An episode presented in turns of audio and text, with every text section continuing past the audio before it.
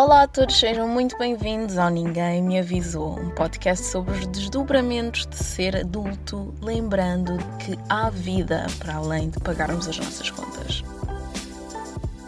Olá a todos, sejam muito bem-vindos a mais um episódio de Ninguém Me Avisou. O meu nome é Carmen, eu sou criadora e apresentadora deste podcast. Eu espero que tu estejas bem, espero que estejas em segurança, muita força àqueles que voltaram à rotina de trabalho, àqueles que voltaram à rotina de trabalho e deixaram o teletrabalho, àqueles que voltaram uh, saídos de, de férias, muita força àqueles que regressaram à escola. Eu sei que esta, que esta semana foi a semana de regresso, foi oficialmente a semana de regresso à escola, à faculdade, à universidade, trabalho, como eu disse, também. Muita força a todos vocês, muita força para mim também, que eu também preciso, porque eu voltei à faculdade em telefaculdade, telescola, não sei como dizer isso, mas, mas estamos aqui eh, e, e vamos terminar esta licenciatura ninguém larga a mão de ninguém. Antes de começar, eu quero relembrar que o que impera aqui neste podcast é meritocracia por existir. Logo, se tu existes, tu mereces. Eu existo tanto no Instagram como no e-mail. No Instagram podem encontrar-me em carmen.ferri, Carmen com N no final, Ferri com Y no final. E via e-mail também podem entrar em contato comigo através do e-mail nmavisou.gmail.com Antes de começar a falar do tema um, desta semana, eu quero relembrar-vos sobre o último episódio intitulado A Sombra da Autenticidade, onde eu falo sobre o lado escuro, o lado menos bom, o lado pouco agradável, o lado lunar, não é? Como cantava Rui Veloso, cantava e canta, não é? Porque ele ainda canta. Mostra-me o teu lado lunar. Eu falei sobre o lado lunar da autenticidade depois de. Enfim, vocês quiserem perceber eu nem sei como começar esta história, que eu já contei tanta, tantas vezes, porque uh, eu tenho amigos na vida real, não é? Que não me seguem no espaço digital, então as coisas, sei lá, as pipocas estão a saltar no meu Instagram e, e as pessoas à minha volta estão do género, então, Carmen, uh, gosto da tua t-shirt. E eu, calma, tu não sabes da história toda. Um, então foi. Mas, mas ao mesmo tempo, agora que eu estou a pensar nisso, recapitular esse episódio um, não sei, é meio estranho, porque eu lembro-me de estar aqui, onde estou agora, exatamente, uh, dentro do meu armário, como sempre, a gravar o episódio. Eu estava aqui a semana passada, estava assim um bocadinho nervosa, não é? De falar um, sobre o assunto, mas pronto, já, mas agora parece que foi há uma vida atrás, não é? Não parece que foi há uma semana atrás. Mas é isso, se vocês não sabem o que é que aconteceu, se vocês não sabem que pipocas é que estão a queimar no fundo da panela. Ou estavam a semana passada, neste, nesta semana já, já nenhuma pipoca que se queimou, uh, graças a Deus. E se vocês não sabem o que é que se passou, vão até ao último episódio, ouçam, vão até ao meu Instagram, que os recibos estão todos lá. Eu estou-me a rir, isto não tem graça nenhuma. Mas pronto, eu a rir para não chorar. Um, e sim, foi um episódio que eu gostei muito muito obrigada a todos os meus amigos que não, que não ouvem o podcast, mas eu agradeço na mesma. Porque quando eu, eu contei às pessoas na minha vida que não me seguem online, recebi muito amor, muito carinho e, e foi muito especial para mim. Agradecer também o feedback um, de duas pessoas uh, em particular. A primeira pessoa é a Laura. Muito, muito obrigada, Laura, pela tua mensagem de voz um, aqueceu-me o coração e, e deu-me força para continuar. Eu fiquei assim um bocadinho emocionada no comboio, caminho de casa. Não foi a primeira vez que isso aconteceu, mas uh, desta vez ficou marcada porque foi muito especial a tua mensagem. Um, obrigada, Laura. E quero agradecer também ao Sérgio, que entrou em contato comigo uh, pelo Instagram Uh, ele disse que começou a, a acompanhar o, o, podcast há pouco tempo e que tem adorado. Muito, muito obrigada a todos os que chegaram, Laura, Sérgio e aquelas pessoas que não que não me dizem nada, não me dizem nada, mas que ouvem. Há pouco tempo eu fui ver os analytics, não é? os dados uh, das pessoas que me ouvem, e sei que há pessoas a ouvirem nos Estados Unidos da América quem são vocês? Apresentem-se. que eu não conheço lá ninguém. Um, então, sim, muito, muito obrigada por ouvirem o podcast. Obrigada também àqueles que chegaram através daquele post, não é? Foi assim uma primeira apresentação não tão agradável, mas ainda assim um, correu tudo bem porque uniu-nos. E isso é que uh, importa no final. E agora sim, vamos falar sobre o tema desta semana. Esta semana no meu Instagram eu tenho falado muito sobre comida porque eu, eu vi que o, meu, que o meu apetite aumentou. Eu estou a sentir muito prazer a comer ultimamente, eu não sei como explicar isso.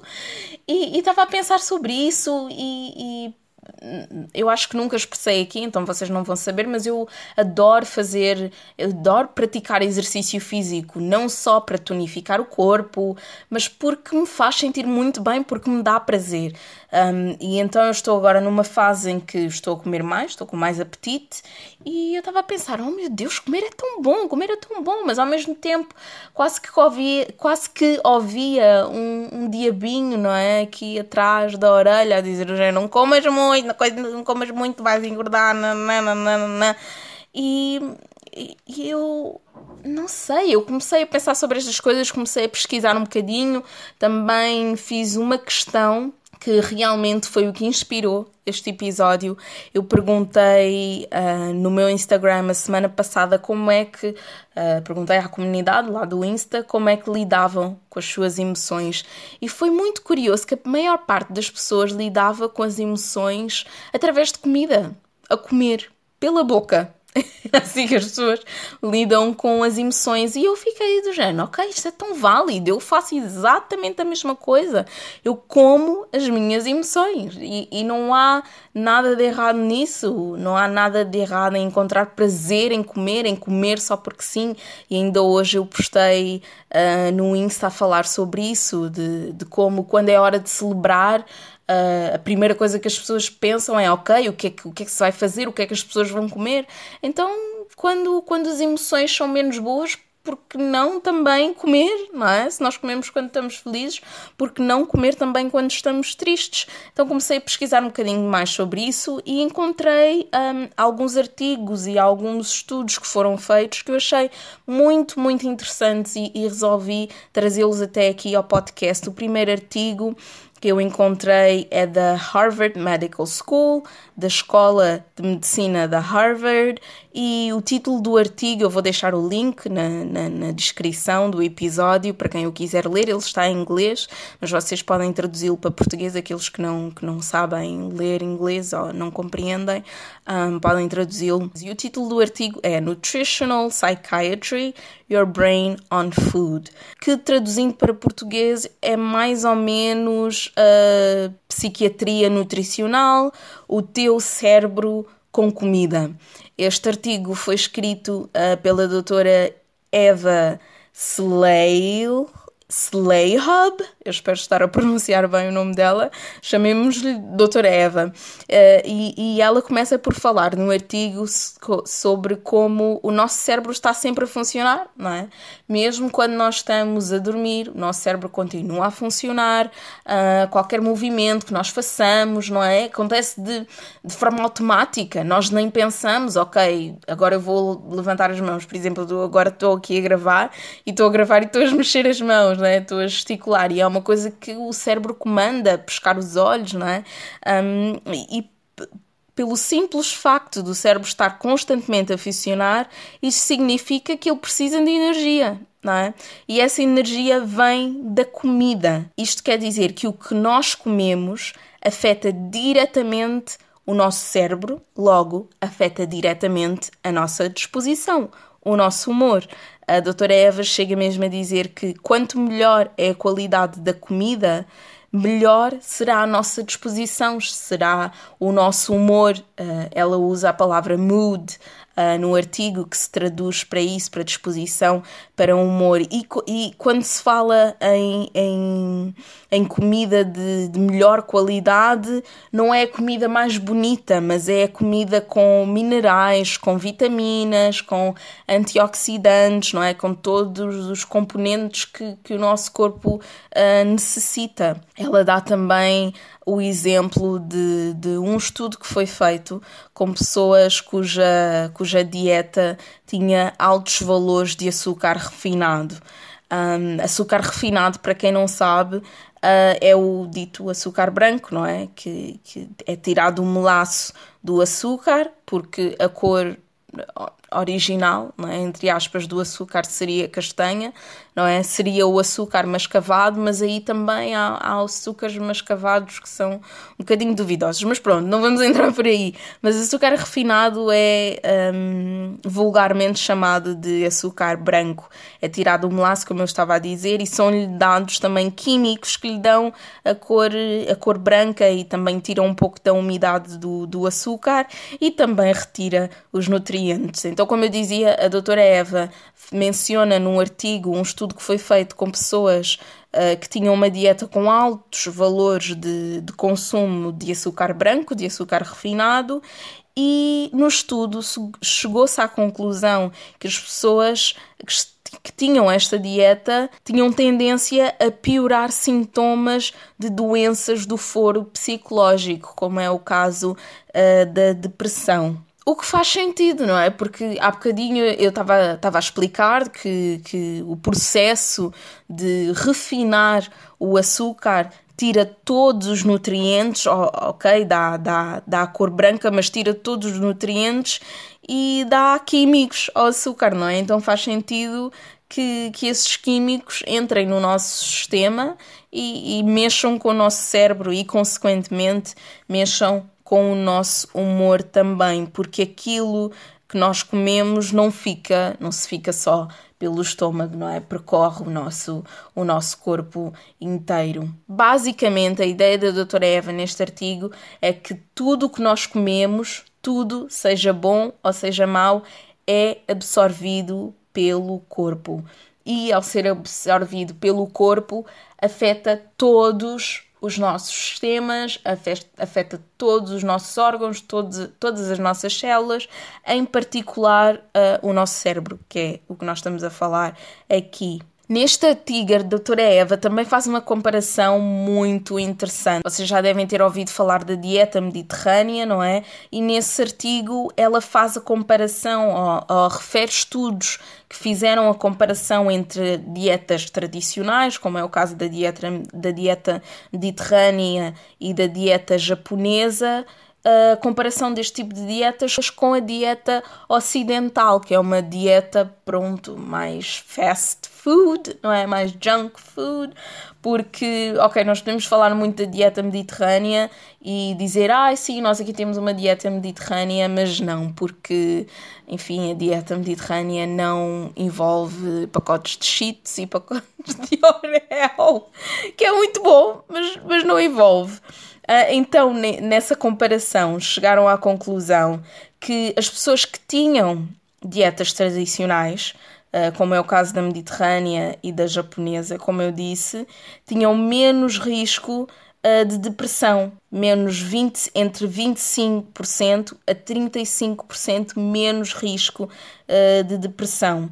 E estas dietas são dietas mais ricas em vegetais, em frutas, uh, grãos, peixe, envolve carne branca também uh, e, e, alguns laticínios, não muitos.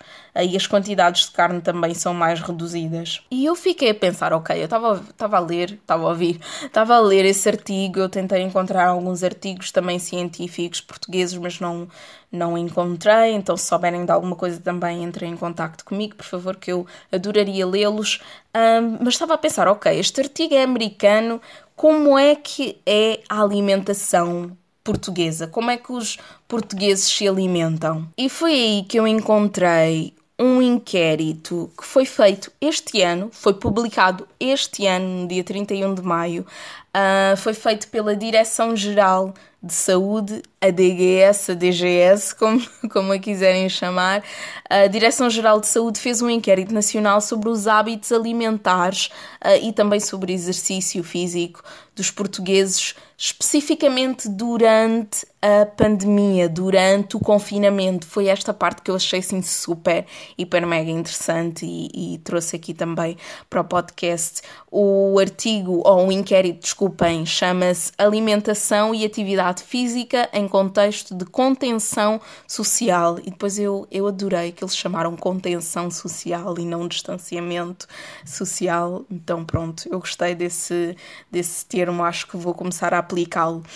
Uh, mas sim, este inquérito foi feito a quase 6 mil pessoas, ok? Então, não, enfim, não é assim um grande grupo de pessoas, mas ao mesmo tempo dá para termos assim uma, uma, uma vaga ideia de, de como é que estão ou como é que estiveram os hábitos dos portugueses durante o, o, o confinamento, porque faz todo faz todo o sentido nós pensarmos nisso, porque nós moramos em Portugal, não é? É, é, é bom nós lermos outros artigos, eu acho que é bom nós termos acesso e lermos outros artigos, mas também é bom compreendermos a nossa própria realidade, não é? Porque nós não moramos nos Estados Unidos da América. Enfim, pronto, eu no início disse que tinha algumas pessoas que me ouviam dos Estados Unidos da América, mas eu não moro nos Estados Unidos da América. Um, então, sim, este, como eu dizia, este inquérito foi feito a quase 6 mil pessoas e todas as pessoas tinham acima dos. estavam acima dos 16 anos. Esse inquérito concluiu que quase 50% dos inquiridos uh, alteraram os seus hábitos alimentares durante o confinamento. E desses 45%, 41% admitiu que mudou os seus hábitos para pior, o que eu achei. O que eu achei do género, uau, obrigado por terem dito a verdade, porque podiam ter manipulado os dados, mas eu acho que sim. Acho que é, acho que é correto afirmar isso, apesar de terem, ser, apesar de terem sido só 6 mil pessoas a, a responder. Mas depois isto vai mais longe porque eles apresentam as razões de, de, de terem, terem mudado para pior. Então a primeira razão uh, ou maior razão, não é? Porque alteraram, é porque as pessoas dizem que alteraram a frequência com que iam às compras.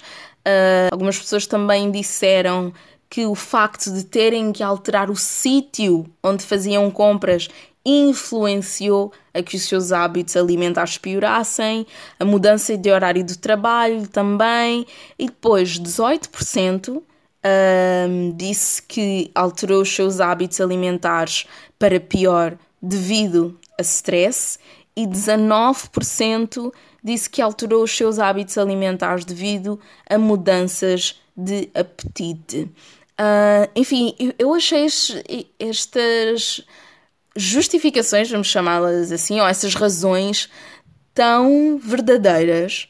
Ok, eu quando, eu quando li o, o inquérito, comecei a ler o inquérito, eu pensei, ok, isto aqui as pessoas vão manipular tudo, ninguém vai dizer a verdade, ou toda a gente diz que começou a praticar exercícios, toda a gente fez yoga, mas é isso, porque eu sinto que hum, isso também aconteceu comigo, porque eu comecei, eu durante o confinamento ganhei o hábito de começar a comprar uh, para começar a comprar comida para, para duas semanas alterei também, mudei o, as, as, lojas ou os sítios onde eu ia fazer as compras. Eu tinha o hábito de ir a mercados, de ir a feiras comprar uh, legumes e frutas, e isso também foi uma coisa que mudou e que mexeu muito comigo e mexe muito, muito comigo, porque eu juro-vos que a fruta do supermercado não sabe nada, a fruta da, da frutaria sabe muito, mas é caríssima, então eu fico assim, bebo água ou sei, eu pago 2 euros por um quilo de, de, laranjas. Eu acho que um quilo de laranjas de 2 euros é muito, desculpem. Não sei, não sei, não, sei, não acho isso normal. Um, mas sim, depois devido ao stress, também as pessoas que disseram devido ao stress. Mas outra coisa, o inquérito vai um bocadinho mais longe, porque também refere os alimentos que foram menos consumidos e os alimentos que foram mais consumidos pelos inquiridos durante o confinamento. Vamos começar pelos alimentos que foram menos consumidos, ou que as pessoas passaram a, com, a consumir menos, não é? Então, em primeiro lugar está takeaway, não é? Com 43%, as pessoas pararam de ir comprar uh, refeições já feitas, não é? Uh, para trazerem para casa, o que eu achei um bocadinho estranho, porque eu, não sei, partia do princípio que, ok, se as pessoas estão em confinamento é porque estão a encomendar mais comida, mas, mas não. Aqui, uh, de acordo com este inquérito aqui, diz, diz que não.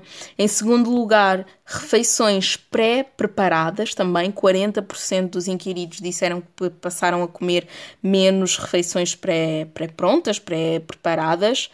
Em terceiro lugar estão os snacks salgados, que eu também depois fiquei tipo, hum, mas depois fez sentido, já vou dizer porquê. No que toca aos snacks salgados, 29,5% dos inquiridos disseram que passaram a consumir menos. Um, e depois, em quarto lugar, pescado, que eu fiquei assim, ok, as pessoas pararam de comer mais peixe. E em quinto lugar, sumos de fruta um, que eu vou assumir que são sumos um, feitos, não é? Os sumos que se compram em pacotes, não é? Um, e agora no que toca aos alimentos mais consumidos, aqui sim eu fiquei surpreendida, porque eu pensei, não sei, no topo tem que estar os vegetais, tem que estar a fruta. As pessoas começaram a tomar shots de gengibre com cúrcuma, com, com paprika, não sei, essas coisas assim. No outro dia, um, eu estou aqui sempre a evitar dizer onde é que eu trabalho. Mas um dia vai, eu juro que um dia vai tipo slip, um dia vai escorregar dos meus lábios e, e da minha língua. Mas no outro dia estava no trabalho e, e, uma, uma utente lá com quem eu, para quem eu trabalho, ela disse-me assim: ela disse, ai, a minha amiga disse que não vai apanhar Covid porque ela todos os dias bebe um shot de gengibre. Eu fiquei assim, hum, ok, bom para ela. Eu nem comentei, eu fiquei, ok, ok. There can be miracles if you believe. Já cantava Mariah Carey e Whitney Houston, não é? Então os milagres podem acontecer se tu acreditares, então está tudo certo. Está tudo certo, se ela acredita, está tudo certo, não sou eu que vou negar. Uh, mas pronto, voltando aqui ao tema do episódio sobre os alimentos mais consumidos durante o confinamento. Em primeiro lugar, com 31,1% está. Água! Não é assim do género. Uau! Ok, mas, mas faz sentido, ok? A pessoa está em, tá em casa, bebam água. Em segundo lugar estão os snacks doces. Há pouco eu disse que tinha ficado assim um bocadinho duvidosa em relação aos snacks salgados estarem na lista de ou no top dos alimentos menos consumidos durante o confinamento, mas os snacks doces, na verdade, estão aqui uh, no, no segundo lugar, não é? No top 5 dos alimentos mais consumidos durante o confinamento pelos portugueses, o que faz todo o sentido, porque, enfim, eu nem preciso que um cientista me diga isso, mas o açúcar é aditivo. O açúcar é aditivo, quanto mais come, mais quer comer. A minha mãe sempre me disse do género, Carmen, se tens fome, não comas um bolo, porque te vai dar mais fome, não vai, porque vicia, não te vai matar a fome. Em terceiro lugar, no top dos, dos mais consumidos, dos mais queridos durante, durante o, o confinamento, está a fruta, com 29,7% de inquiridos a dizerem que aumentaram uh, o consumo uh, de frutas. Depois vem hortícolas, com 21%. E depois, em quinto lugar, há aqui 14,5% dos inquiridos das pessoas não é, que participaram num inquérito que dizem que passaram a comer mais pescado durante o confinamento. Eu acho que todos podemos concordar que existe uma vida pré e pós-confinamento, que depois desta pandemia a nossa vida em várias áreas não será a mesma. Uh, e sem dúvida a alimentação é uma delas, porque eu até noto em mim, eu considero que já era antes do confinamento um pouco consciente acerca da minha alimentação, Mas com a pandemia eu fiquei a pensar cada vez mais naquilo que como, uh, não tanto na quantidade, não foi uma coisa que, que me preocupasse tanto, mas mais na qualidade da comida, daquilo que eu como, um, e daquilo que eu quero comer há pouco tempo, e depois disto, depois desta história, eu vou passar para o só para avisar, porque eu há pouco estava a falar, porque eu no início do episódio estava a falar do, da importância de comermos por prazer e, e comermos sem culpas. Uh, há pouco tempo eu estava a ver um vídeo no, na internet que é de uma.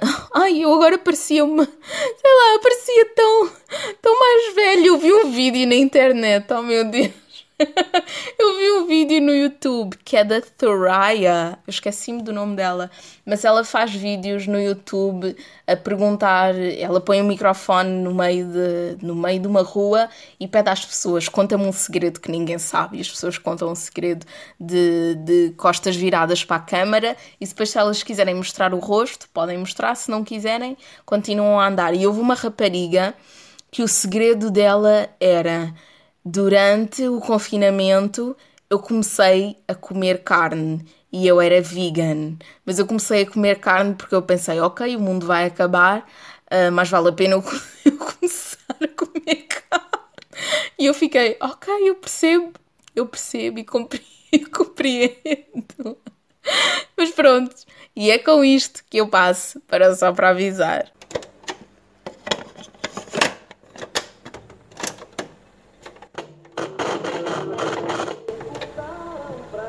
O Só para Avisar é o segmento do podcast, o espaço um, do Ninguém Me Avisou, onde eu dou dicas, sugestões de coisas para ver, fazer, ouvir. E eu vou começar com uma dica muito básica, que é uma. É mais uma questão. Tu alguma vez já reparaste para pensar em como aquilo que tu comes te afeta? Como aquilo que tu comes afeta o teu humor? Eu digo porquê?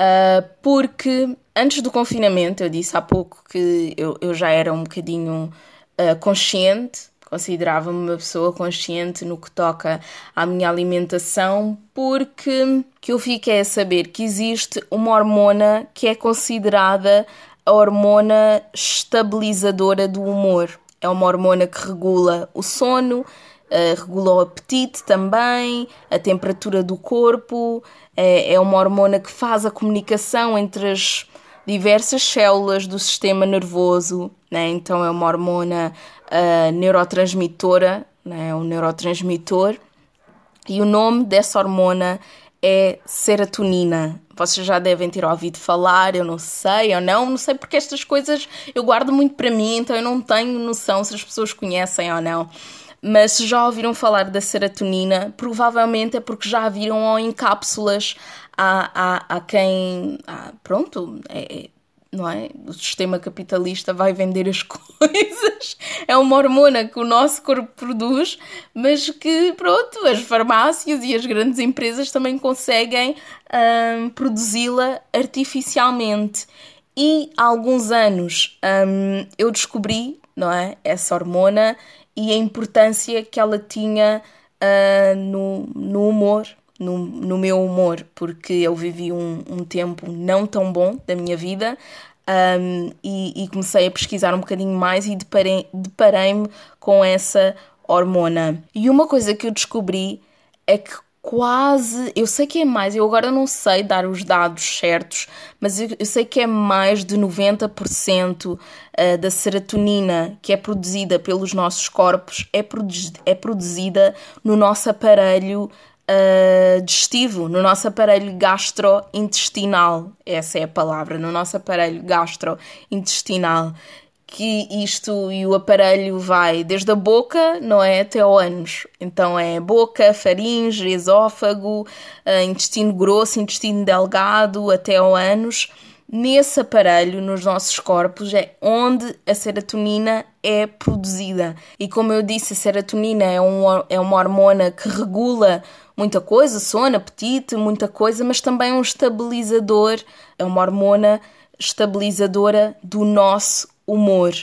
Então por isso é que eu perguntei se alguma vez já tinhas reparado em como o teu corpo reage a certos alimentos. Uh, eu não quero entrar aqui em dietas específicas, isto aqui eu não estou a promover nenhum tipo de dieta. O, a minha questão aqui é mais levar-vos a pensar sobre aquilo que comem, não na quantidade, porque eu acho que é importante nós também comermos por prazer, mas também pensar na qualidade nos alimentos que nós comemos. Eu não tenho a, a, dieta perfeita. Eu não, enfim, eu não sou aquela pessoa que só come isto ou só come aquilo. Uh, como eu disse, a minha dieta é mais sobre inclusão do que restrição. Mas não sei, eu deixo esta questão no ar. Na próxima semana vejam como é que certos alimentos uh, vos fazem sentir Uh, a nível emocional também, eu acho que é um exercício muito, muito interessante. O meu segundo, só para avisar, é mais uma questão. Eu gostava muito, muito de ouvir da vossa parte que questões é que se levantam, ou questões é que se levantaram dentro de vocês no período pós-confinamento, no que toca à alimentação. Eu gostava muito de trazer, uh, estou a tentar trazer uma, nutri uma nutricionista aqui uh, ao podcast, mas gostava de trazê-la com algumas questões vossas. Eu quero ouvir da vossa parte se vocês, durante o confinamento, se tornaram mais conscientes daquilo que comem ou não, se aumentaram algum consumo de, de mais. se repararam que começaram a comer mais tipo de alimentos ou não, como eu dei aqueles exemplos dos snacks salgados e dos snacks doces. Uh, se alteraram a vossa dieta, não é? Porque há bocadinho eu falei daquela menina, não é? que disse que começou a, a comer carne, mas eu também sei de pessoas que pararam de comer carne. Não é? Então eu gostava muito de, de ver, de saber qual foi o impacto na vossa alimentação que o, confi que o confinamento teve, que a pandemia teve, que o Covid teve. Como eu vos disse, eu estou a pensar trazer uma nutricionista aqui ao, ao Ninguém Me Avisou e gostava muito, muito de ouvir da vossa parte quais são as vossas perguntas, uh, as vossas ansiedades em relação à comida. Vocês podem entrar em contato comigo uh, através de mensagem direta no Instagram, carmen.ferri, encontram uh, o meu Instagram na descrição e também o e-mail vai estar lá na descrição, nmavisou.gmail.com E é isto. O episódio vai ficar por aqui. Foi um episódio sobre comida é disso que eu falei e é isso que eu vou fazer agora, porque eu já disse que o meu apetite está ao rubro. Eu estou numa fase da minha vida em que encontrei prazer em comer, então não sei até quando é que eu vou. Não sei até quando é que isto vai continuar, mas eu vou continuar a comer porque, porque estou, estou bem, estou a encontrar prazer. Um, e, e, eu espero que vocês encontrem prazer também em comer sem culpa. Uh, e, e, lá está, eu estou a encontrar prazer em comer numa fase em que estou feliz e que estou satisfeita.